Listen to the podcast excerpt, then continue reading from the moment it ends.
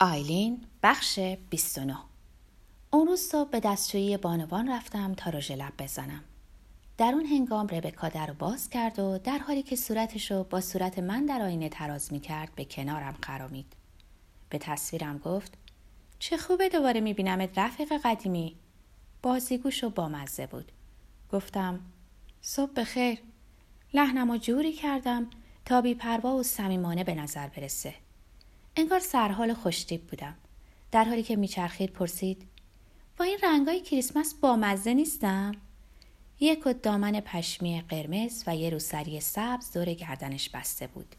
سر تکون دادم و گفتم تحسین برانگیزه. در حالی که سرش رو با حالت اقراقامیزی گرفته بود گفت گیجه گیجم. میترسم. مسیح واسم اهمیتی نداره. به هر حال فکر می‌کنم بچه ها کریسمس رو دوست دارن. به سمت توالت رفت و در حال شاشیدن به حرف زدن ادامه داد. گوش می‌دادم و به سرخ شدن صورتم در آینه نگاه می کردم. رژ لبم رو پاک کردم. اصلا به هم نمی اومد. خیلی روشن بود. پدرم در موردش درست گفته بود. منو مثل بچه نشون می‌داد که انگار با لوازم آرایش مادرش بازی می کرده.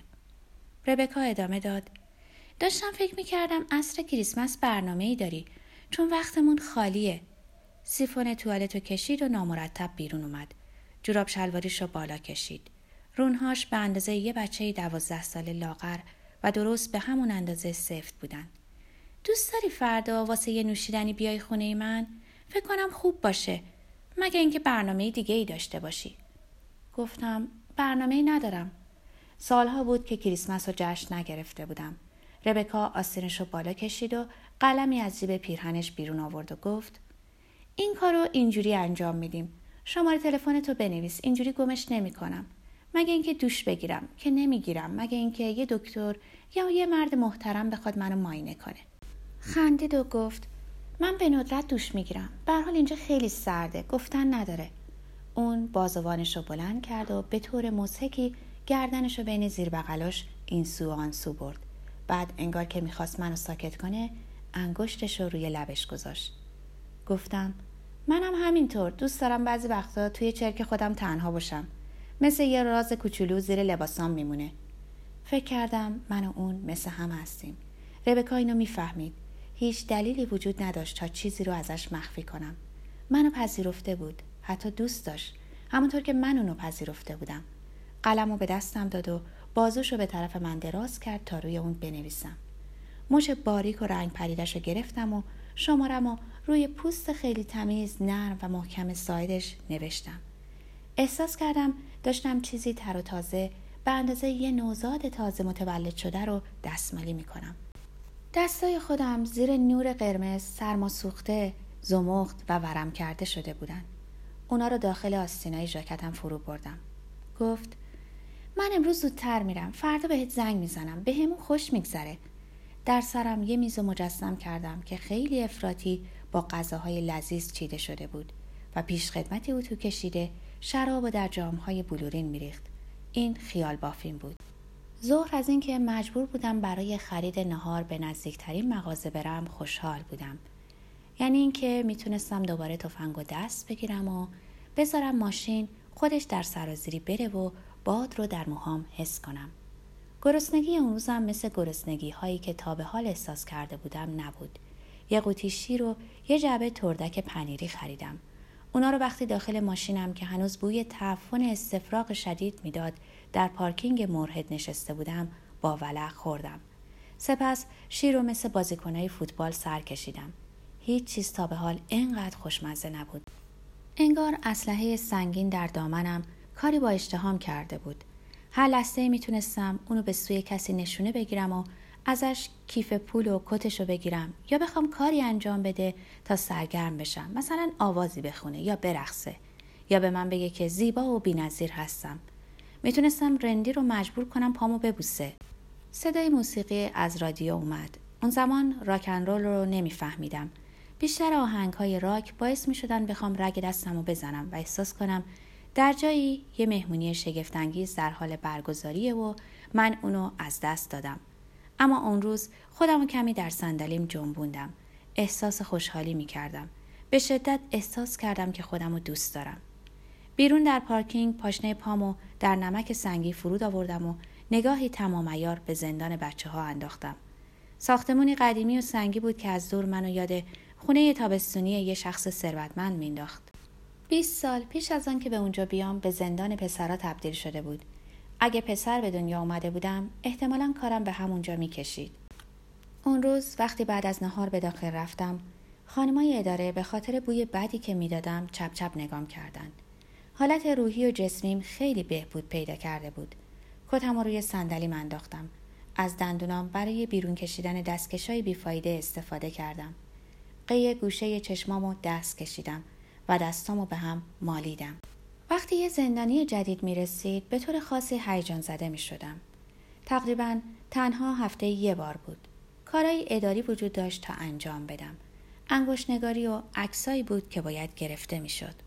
پسرک تازه وارد یه نوجوان توپل بور با بینی سربالا و دستای بزرگ و گوشتالو اما شانه های کوچک و دخترونه بود. به یاد دارمش چشماشو محکم فشار می‌داد تا گریه نکنه. این کار اون منو به شدت تحت تاثیر قرار داد. کنار من دستبند زده و آروم نشست. اسمشو پرسیدم و اونو یادداشت کردم. قد و وزنش رو گرفتم. رنگ چشمش رو یادداشت کردم. زخمای صورتش رو بررسی کردم و یه یونیفرم آبی آهاردار به دستش دادم. احساس یه پرستار رو داشتم. خشک و دلسوز و زجر نکشیده.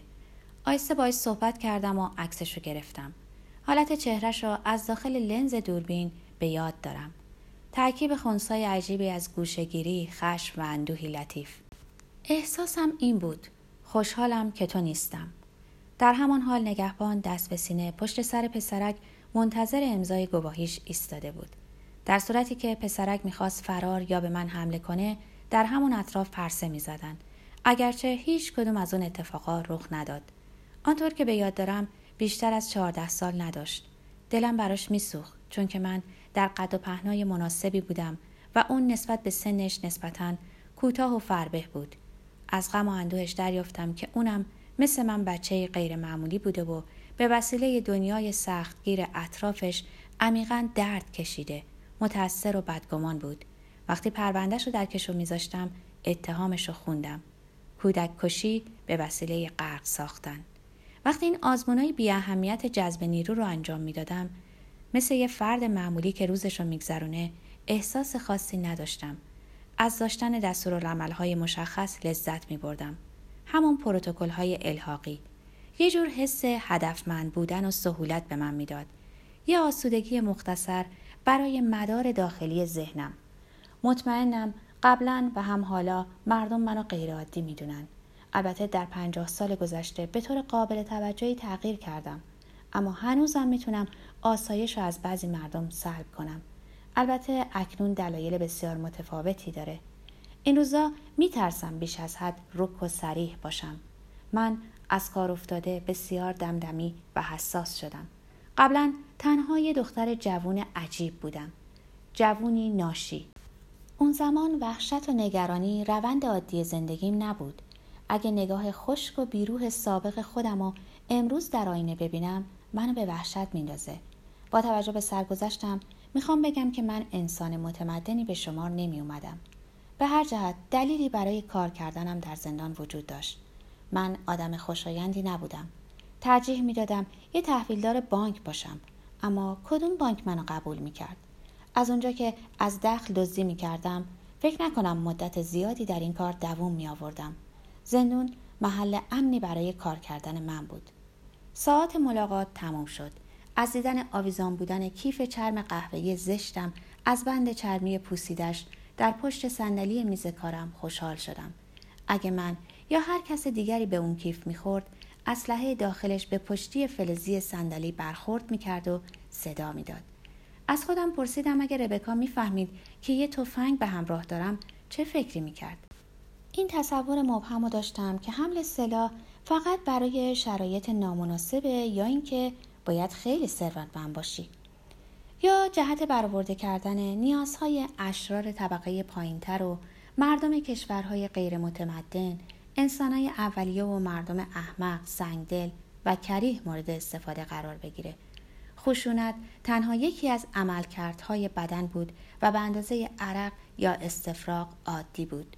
با مقاربت جنسی در یک قفسه قرار می گرفت و به نظر با هم همپوشانی دارند. باقی روز وظایفم و ماشینوار انجام دادم و سعی کردم مثل همیشه روی رندی تمرکز کنم اما شیداییم دیگه بیاثر شده بود. مثل یه آهنگ محبوبی که بارها اونو شنیده باشین دیگه شروع به آزار شما می‌کنه. یا مثل وقتی که یه زخم انقدر میخارونید تا اینکه شروع به خونریزی می‌کنه. چهره رندی دیگه معمولی شده بود. لباش به طرز کودکانه و تقریبا زنانه گوشتالو و موهاش احمقانه و ظاهرفریب بود دیگه هیچ چیز مسهور کننده ای در پاهاش وجود نداشت و یا بازوانش دیگه اصلا خارقلاده به نظر نمی رسیدن. جادوی عضلاتش به کلی ناپدید شده بود. حتی وقتی تصور کردم که داره در تاریکی به سمتم میاد حالم کمی بد شد. نفسش بوی سوسیس، قهوه سوخته و سیگار می‌داد. فکر می‌کنم قلب عضوی حریس و دمدمیه. به هر جهت اون واقعا استثنایی بود. اکاش پیش از رسیدن ربکا همون وقتی که فرصتش رو داشتم برندی گفته بودم که عاشقش هستم. اون منو شیفته کرده بود. دیدن کسی که بتونه شما رو شیدا کنه خیلی نادره. رندی هر جایی که ممکنه باشی من تو رو دیدم و تو بی اندازه زیبا بودی. عاشقت بودم.